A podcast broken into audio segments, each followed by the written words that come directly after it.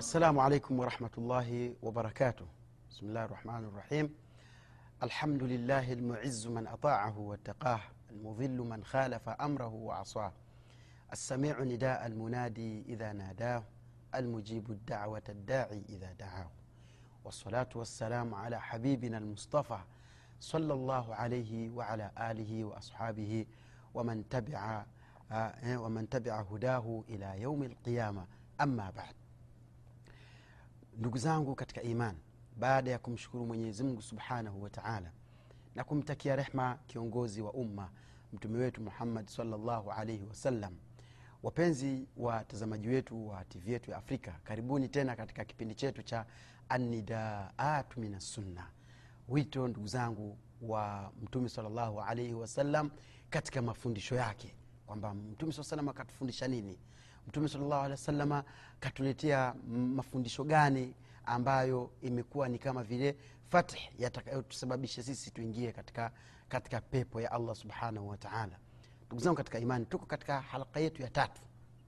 Bado pia nakusisitiza kwamba usisahau kwamba hapo ulipo ukae na peni yako na karatasi ili uweze kuandika yale mambo ambayo unaona ni muhimu kwako wewe. Ndugu yangu katika imani nimshukuru mwenyezi mungu pia kukutana tena katika halaka yetu hii na halaka hii tunaanza. Haya yote tuliozungumza mwanzo ni kama vile mukadima lakini e, pia yana, yana, yana umuhimu wa, wa kujua kwa sababu unapojua kitu ndio vizuri unakuwa unaweza sasa kukifuatilia vizuri na ukakifahamu na ukajua kinachoongelewa ni nini. Ewe ndugu yangu katika imani tumezungumza katika halaka iliyopita swala mambo muhimu zaidi lakini muhimu zaidi ni kwamba kufahamu sunna. Nini maana ya sunna? Tukasema ni maneno ya mtume salllahu alehi wasalama ama vitendo vyake mtume salllahu alaihi wasalama au takriri yake ama yale ambayo iliyofanyika wakati wa mtume salllah salama akiwepo na hakuwakataza watu wasiyafanye. Tukataja baadhi ya mifano katika masala ya kunna nazil walquranu yanzil. Na pia tukataja baadhi ya mifano pia kama kuliwa mburukenge katika meza ya mtume saa na yeye akiwepo lakini yeye mwenyewe tu hakujisikia kula kwa sababu roho yake ilikataa mwenyewe. Hakupenda kula mtume alaihi salatu wassalam. Mwenyezimungu subhana wataala kule mtume wetu muhammad saa salama amweke mahali pema peponi amneemeshe neema mbalimbali yeye na masahaba zake na wanachuoni wetu wote ambao waliokuja waliotoa maisha yao kwa ajili ya dini yetu ya kiislamu. Ndugu yetu katika imani Quran, eh, sunna ina marahil ina maratib sunna hii ndugu zangu ina daraja. Yaani sunna haiko katika daraja moja. Kuna daraja sunna inaweza ikawa iko kama qurani sawa sawa na qurani. Umeona kwamba yani amri ya, amri ya quran ikawa ndio amri ya, ya, ya qurani ya, ya sunna. Alafu marhala ya pili inakuwa ni mustahabu unaona ni swala ambalo yani limetiliwa mkazo zaidi katika masala yetu katika, katika, katika marahil katika daraja za sunna. Alafu mwisho kuna inakuja sunna ambayo ni kama mubah ama jaiz. Umeona?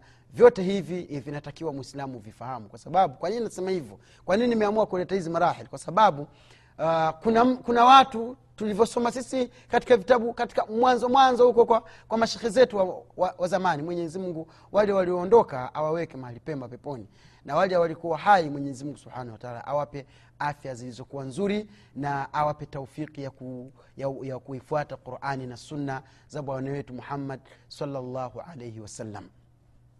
Sasa tulivyosoma kule anasema ma yuthabu tariku ma yuthabu failuhu wala yuaqabu tarikuhu. Hivyo ndivyo tulivyokuwa tukisoma kwamba sunna ni ile ambayo wewe ukifanya hupati wewe ukifanya ukiifanya ile sunna unapata thawabu. Lakini ukiiacha wala hupati dhambi. Ndivyo tulivyokuwa tukisoma. Lakini unapokuwa una, una, unaangalia yale maneno ya maisha ya mtume saa salam alivyoishi unakuta kwamba uh, hi, hiyo ni baadhi ya taarifu za wanachuoni wa fiqhi katika masail furuu lfiqhiya umona katika yale matawi ya kifiqhi katika masala ya tahara masala ya swala umona ndio kuna sunanu swala. Lakini katika masala ya hayatu lijtimaiya mambo ya kijamii maisha kwa ujumla ya mtume salllahu alehi wa salama ndio unakuta kuna hizo marahil. Kuna sunna iko sawa sawa na qurani yaani hapo neno la la yuthabu failu neno la kusema yuthabu failuhu wala yuaqabu tarikuhu yule anayefanya anapata thawabu anayeacha hapati dhambi. Hiyo unatia x kwamba taarifu hiyo hapa haiingii.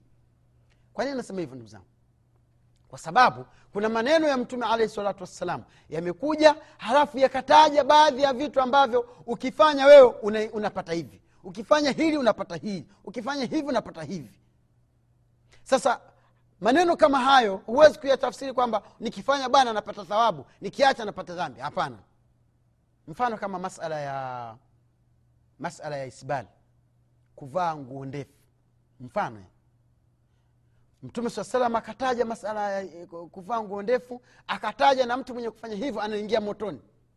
Na mtume saa salam maneno yake ni, ni haqi wama yantiqu ani lhawa in huwa illa wahyu yuha. Mtume saa salam haongei kwa matamanio ya nafsi yake yeye mtume saa salam isipokuwa ni wahyi kutoka kwa mwenyezi mungu jalla waala sasa anasema mwenye kuvaa nguo ndefu eh, ni motoni.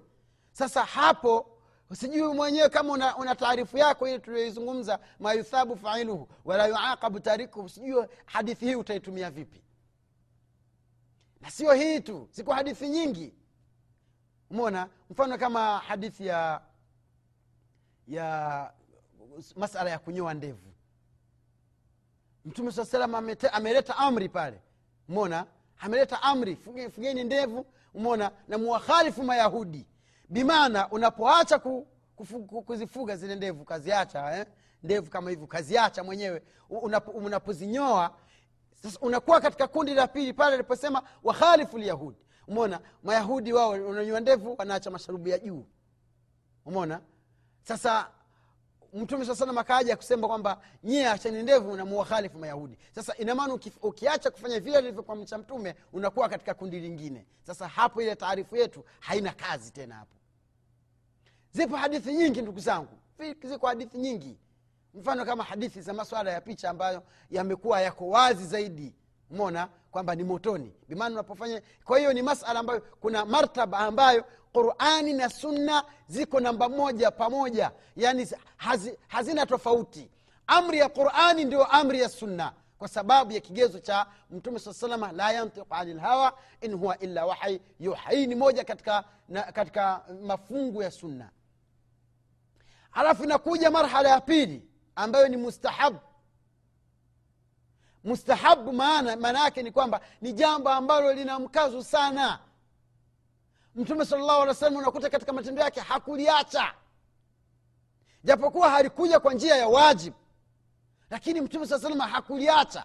Bimaana hakuliacha kwamba kwa watu wengine sasa tunatakiwa tumfuate mtume katika lile swala pia nasi tusiliache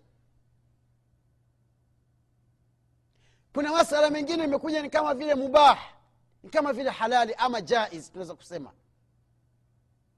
Sasa ilivyokuja kama ni halali kama ni jaiz inakuwa sasa inachukua marhala ya ile taarifu yetu ya mwisho kabisa tulioisema kwamba ma yuthabu failuhu wala yuaqabu tarikuhu masala kama hayo utayakuta katika furuu lfiqhiya ukisoma vitabu vya fiqhi mfano alummu ya imam shafi almughni libn qudama umeona na vitabu vingine vya bidayatu lmujtahid wa nihayatu lmuktasid unakuta furuu lfiqhiya wanachuoni katika madhahibi larba wanapokuwa wanazungumzia masala ya furuu wanatafsiri suna katika huo mtizamo lakini sio katika masala ya nini ya, ya, ya, ya, ya, ya masala ya hukum ambayo masala ya hukum ni, ni istimbat ni istimbati zinazotolewa na wanachuoni wa, wa usulu lfiqhi wanasema alamru yaktadhi lwujub walnahyu yaktadhi ltahrim sasa hiyo ndio ni namba moja ni khatu lahmar ni namba moja mstari mwekundu hapo sasa masala hayaitoi katika hii amri kuwa ni wajib na kuwa ni haram isipokuwa ipatikane dalili nyingine inayotoa ile amri kuitoa katika wajib kuileta katika mustahabu au mandub au mubah ama jaiz. Ni masala makubwa zaidi katika masala ya usulu lfiqi umona na masala ya istimbatu lhukm katika eh, katika dalail alshariya sasa sunna martaba zake ndo hizo. Sasa sisi tunapozungumzia anidaatu min assunna. Wito wa mtume sal llahu alehi wasalama ndani ya hadithi za mtume salllahu alehi wasallam. Tunakusudia kuweka wazi hatukusudii hatu ku, ku, ku, kubainisha kwamba hii ni wajib hii ni mandub hii ni hivi. La tunajaribu ku, ku, kuangalia yale maneno ya mtume salllahu alaihi wasallam na vile vitendo vilivyokuwa wakati wa mtume saa vinatufundisha vinatuelimisha nini sisi? Vinatuelimisha vinatuelimisha nini sisi kama kama umma wa kiislamu? Sasa kama umefahamu hayo ndugu zangu tuhamie huku kwingine sasa tuje katika hadithi yetu ya kwanza kabisa ambayo tutakayoizungumza leo. Hadithi ya kwanza ni hadithi ya bni abbas radiallahu taala anhu. Qala alisema mara nabiyu sala llahu alaihi wasalama ala qabraini. Mtume saa salama alipita siku moja kwenye makaburi mawili. Alipita mtume katika harakati zake mwenyewe akapita akayapitia makaburi mawili mtume saa salama baada ya kuyapitia yale makaburi mawili faqala akasema innahuma la yuadhabani hakika watu hawa wanaadhibiwa. Innahuma la hakika watu hawa wanaadhibiwa. Wama yuadhabani min kabir lakini dhambi iliyowafanya waadhibiwe sio dhambi kubwa kama ushirikina na uzinifu na kuua na mambo mengine la asema mtume saa salama innahuma la yuadhabani wama yuadh... na hawa- hawaadhibiwi min kabiri na dhambi kubwa. Maanake tunavyojua dhambi kubwa ni kama vile kwanza kabisa eh, ushirikina halafu unakuja uh, kuua kuzini kuiba na mambo mengine ambayo yanajulikana kat- ukirejea katika hadithi ile sabu lmubiqat nadhani tutaipitia katika annidaat min sunna mwenyezi akitupa uhai thumma qala bala. Kisha mtume saa salam akasema ena ndiyo hawaadhibiwi na dhambi kubwa. Wanaadhibiwa na dhambi ambayo ni ya kawaida tu watu tunavyoiona twaiona ya kawaida. Ama ahaduhuma ama mmoja wao fakana yasa binnamima alikuwa ana anafanya juhudi za kuwagombanisha watu. Na tutazungumza juhudi hizo za kugombanisha watu njia zake ni zipi ndugu yangu naomba unisikize vizuri. Wewe unayeniangalia. Mtume alaihi salatu wassalam anasema bala ni kweli kwa nini? Innahuma la yuadhabana. Hakika wanaadhibiwa. Wala yuadhabani an kabir. Hawaadhibiwi kwa dhambi kubwa. Ha, la hasha. Asema alikuwa mmoja wao ama ahaduhuma hakika mmoja wao fakana yasa alikuwa kila siku. Ndio juhudi zake mwenyewe binnamima kuwagombanisha watu wa ama lakhar ama mtu mwingine fakana la yatanazahu min albauli wafi riwaya fakana la yastatiru min albauli mwingine alikuwa hajaepushi na haja yake ndogo. Mwenyezi mungu akram allah samiin uh, mkojo. Naombeni radhi kwa neno hili kidogo lakini inabidi tuseme ili kuweka wazi zaidi mkojo kana la yatanasahu min albaul alikuwa yeye hajitakasi na mkojo.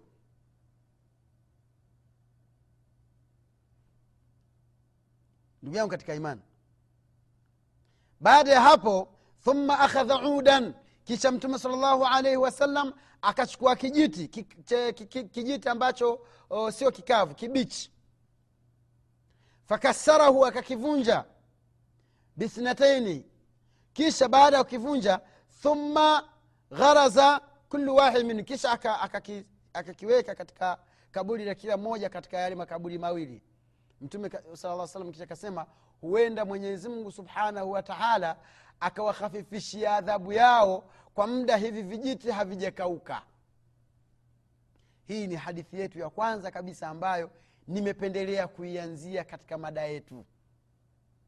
Na kilichonipelekea kuianzisha hadithi kuianzia hadithi hii ni kwa sababu ni swala ambalo sasa hivi sisi tunalichukulia kuwa ni swala dogo sana. Yaani mtu mkojo ni swala ambalo yanachukulia ni kama vile maji tu au najisi ambazo ni hafifu nyepesi tu. Imeshi, yani kwamba yeye hawezi tu ku, kuiweka wazi wazi lakini kwamba kumgusa yeye kumdondokea kudondokea nguo zake anaona ni kitu cha kawaida tu. Lakini subhanallah kwamba kwamba miongoni mwa mwa adhabu za kaburini sababu za adhabu za kaburini namba moja ni hii hapa. Adhabu za kaburini. Ewe ndugu yangu katika imani naomba tuwe pamoja unipe uniazimu masikio yako vizuri ili uweze kufahamu maneno haya. Tukiwa tumeanza kuingia katika nidaat ule wito wa mtume saa salam hapa mtume saa salama anatuamrisha nini? Na je amri hii tunaweza maanake tufanye tathbik tunaweza tukaitumia kwamba ni kama vile walivyokuwa wakitafsiria wakitafsiria mashekhe zetu kwamba hii hadithi ya mtume saa salama ni suna hii bwana. Hadha ukiitekeleza hii unapata thawabu na ukiiacha hupati dhambi. Bila shaka unakuta hadithi kama hii yenyewe hadithi hii na qurani ni namba moja. Bimaana ni kama vile mwenyezi mungu aliteremshe qurani akuamrishe kwamba kitu hiki bana usikifanye ni hivi. Ukikifanya ukikifanya malipo yake unaingia motoni. Na mtume saa salam akaja akasema wale ambao hawajiepushi na mkojo basi wakifa wanaadhibiwa adhabu za motoni. Adhabu wanaadhibiwa kaburini. Sasa maneno kama haya ya mtume salllahu alaihi wasallam ukiangalia unayakuta yako sawa sawa na quran katika amri. Yaani ile amri ambayo imeletwa na hii hadithi na amri ambayo imeletwa ndani ya qurani ziko zinalingana ziko hivi. Yani hapa huwezi kusema ah, maneno haya bwana nikitaka nisifanye hakuna. Wama yantiqu ani lhawa maneno haya ni kweli kwamba mtu ambaye asiyejiepusha na mkojo ataadhibiwa kaburini. Ndugu yangu katika imani tuiangalie hii hadithi maana yake kiundani zaidi ili tuweze kuangalia hadithi hii kuna hadithi zingine ambazo zimekuja kuipa nguvu. Mtume sala llahu alih wa sallam akupita kwake kwenye makaburi mawili. Akakuta watu wawili akasema waliolazwa katika ya makaburi wanaadhibiwa na hawaadhibiwi isipokuwa kwa mambo madogo tu.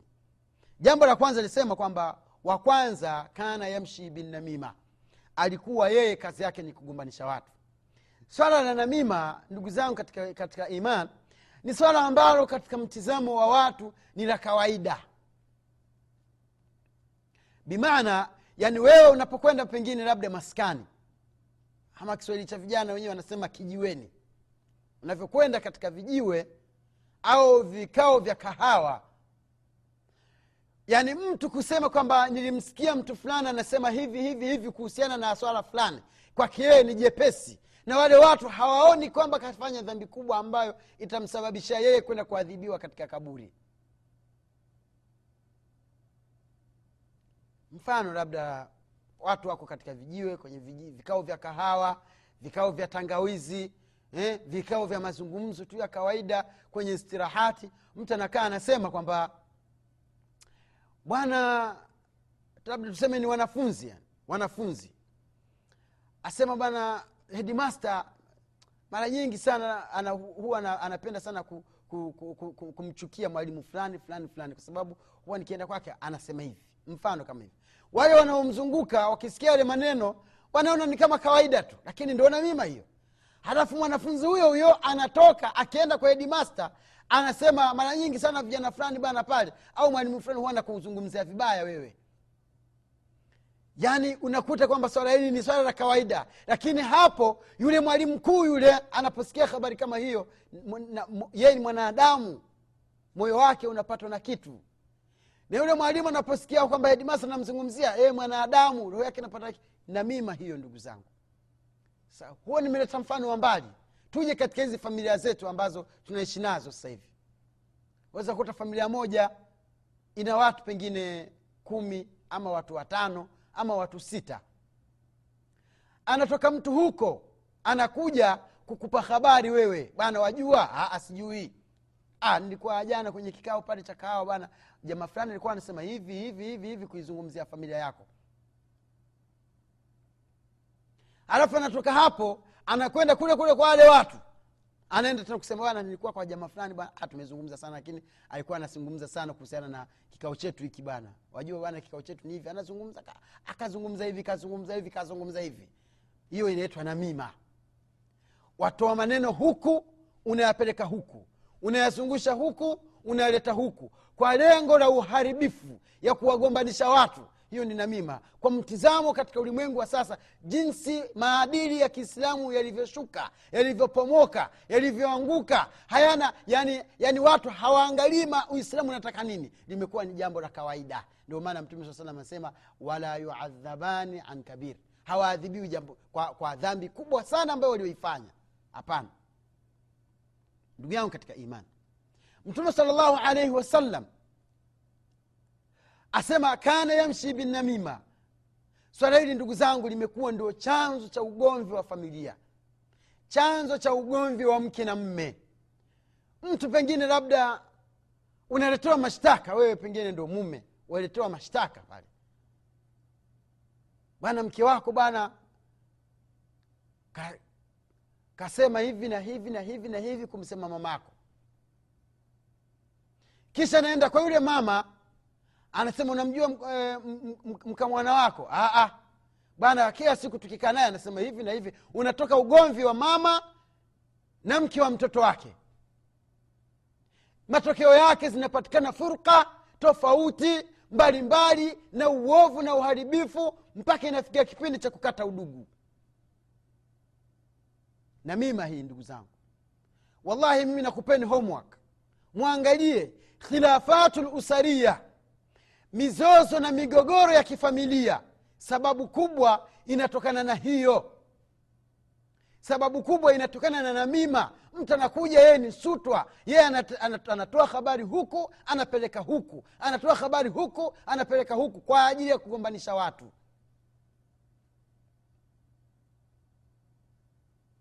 Mtu kama huyu akifa cha mtemakuni kwanza anaanza kukiona kaburini ni moja katika sababu za kuadhibiwa adhabu za kaburini. Na ndugu yangu katika imani mwenyezi mungu pindi atakapokuadhibu kaburini mwenyezi mungu pindi atakapokuadhibu kaburini basi ujue wewe akhera hutaponyoka lazima utaadhibiwa tu. Uthman bni affan radiallahu taala anhu wakati alipoulizwa alipo, kunako kitu kinachomliza katika anapokwenda kutembea makaburi anasema nilimsikia mtume saa salam anasema hakika kaburi ni moja katika viwanja vya peponi na pia ni mashimo miongoni mwa mashimo ya motoni. Faman udhiba fihi atakayeadhibiwa ndani yake fama badahu ashaqun wa ashab. Yale yanayokuja baada ya hapo sasa yani ile wenyewe wanasema ni kama vile wale wanavyosema ni advertisement. Yani ni, ni utangulizi tu ni muqadima ukiadhibiwa e, kaburini huo ni muqadima ni utangulizi. Lakini baadaye sasa motoni ndio utajua sasa ulichokuwa ukifanya ni nini. Na kuhusia wewe ndugu yangu ambaye una tabia kama hizo. Hizo sio tabia za waislamu wa kweli mungu anasema ya ladhina amanu ittaqu llaha haqa tuqatihi mwogopeni mwenyezimungu ukweli wa kumcha. Wala tamutunna illa wa antum muslimuna. Wallahi kazi yako unayoifanya inaweza kukutoa katika uislamu. Unagombanisha umma wa kiislamu. Umma wa kiislamu haupendani. Umma wa kiislamu hausaidiani kwa sababu ya namima yako unayoifanya ni moja katika sababu za kukuingiza kaburini swala hili linapita tu kama kawaida. Twaliona kama kawaida. Hatuna wasiwasi nalo wala nyoyo zetu pia haziumi kwa sababu ya, ya, ya, ya tatizo la annamima la, la, la kugombanisha watu kufitinisha watu ndugu zangu. Kuna watu wametakhasus. Yani wana digrii katika, ku, katika kuwagombanisha watu. Ewe ndugu yangu katika imani nachukua nafasi hii nachukua fursa hii kukuhusia kukunasihi. Acha tubie kwa mwenyezi mungu tabia hiyo ni chafu. Haiambatani na maadili ya, ya, ya mwislamu mwanamke wa kiislamu au mwanaume wa kiislamu kijana wa kiislamu baba wa kiislamu. Haiambatani kabisa tabia hiyo na uislamu wako. E wallah naam. Unapofanya hivyo unakuwa karibu na sheitani unakuwa ibilisi hauwi mwanadamu unakuwa ni ibilisi umejivisha ngozi tu ya mwanadamu. Wallahi annamima ni dhambi kubwa imefitinisha watu maofisini. Idara sasa hivi zinahangaika zina zinahanya hazina msimamo. Mimi nadhani kwamba hiyo ni homework kwako wewe. Kama unafanya kazi katika idara wizara serikalini mashuleni kitu kinachogombanisha waalimu na wafanyakazi wengine ni annamima. Mtu anakuja na kuletea habari. Bwana fulani kasema hivi kasema hivi kasema hivi. Tena ilikuwa hivi. Na huyu mwingine huyu anatoka hapo kwako anaenda kwa mwingine anamwambia hivyo hivyo. Kaja mtu fulani bwana akasema hivi kasema hivi kasema hivi. Unategemea una, una nini wakikutana hawa watu wawili? Unategemea nini? Ewe ndugu yangu katika imani unategemea vipi kwamba yule aliyepelekewa maneno ya uovu na huyo aliyepelekewa maneno ya uovu una, unategemea nini watakapokutana wawili hivi? Watakapogongana uso kwa uso unategemea kutatokea nini? Kisha baada ya kukunasihi nirudi kwa sisi ambao tunaoletewa maneno. Tumche mwenyezi mungu subhanahu wa taala kuchukua uamuzi wa haraka ambao hauna maana. Usi unapo ni, ni siri tu kwamba yule bwana atakapokuja kukwambia ama yule dada atakapokuja kukwambia msikilize vizuri tu. Baada ya kumsikiliza vizuri usichukue uamuzi wa haraka. Na kuomba kwa ajili ya mwenyezi mungu usichukue uamuzi wa haraka. Mwenyezi mungu anasema hivi yayo ladhina amanu injaakum fasiqun binabain fatabayanu fatabayanu an tusibu qauman bijahala fatusbihu ala ma faaltum nadimin sadaka llahu lazim e wallah. Sadaka llahu e mwenyezimngu subhanahu wataala akasema ukweli. Anatupa ilaji ya huyu sutwa. Huyu sheitani aliyevaa ngozi ndugu zangu katika imani. Kwamba atakapokujieni mbaya mtu mwovu basi akakwambieni maneno basi yachunguzeni maneno. Msiwa, msi, antusibu qauman bijahala mkaja kuwadhuru watu kwa, kwa ujinga kwa kutokufahamu. Baadaye mkaja kujuta kwa haya machache ndugu zangu katika imani tumwombe mwenyezimungu subhanahu wataala tukinge na dhambi hii ya, usenge, ya, ya ugombanishaji watu. Mwenyezimungu subhanahu wataala tustiri tusiwe na uamuzi wa haraka. Tumwombe mwenyezimungu subhanahu wataala atupe moyo nyoyo za kufanya subira pindi mambo haya yanapotokea kwa haya machache. Tumwombe mwenyezimungu subhanahu atuthibitishe katika iman atuingize katika pe, atuingize peponi. Subhanaka allahuma bihamdik nashhadu an la ilaha illa ant nastaghfiruka wanatubu ilaik wassalamu alaikum warahmatullahi wabarakatuh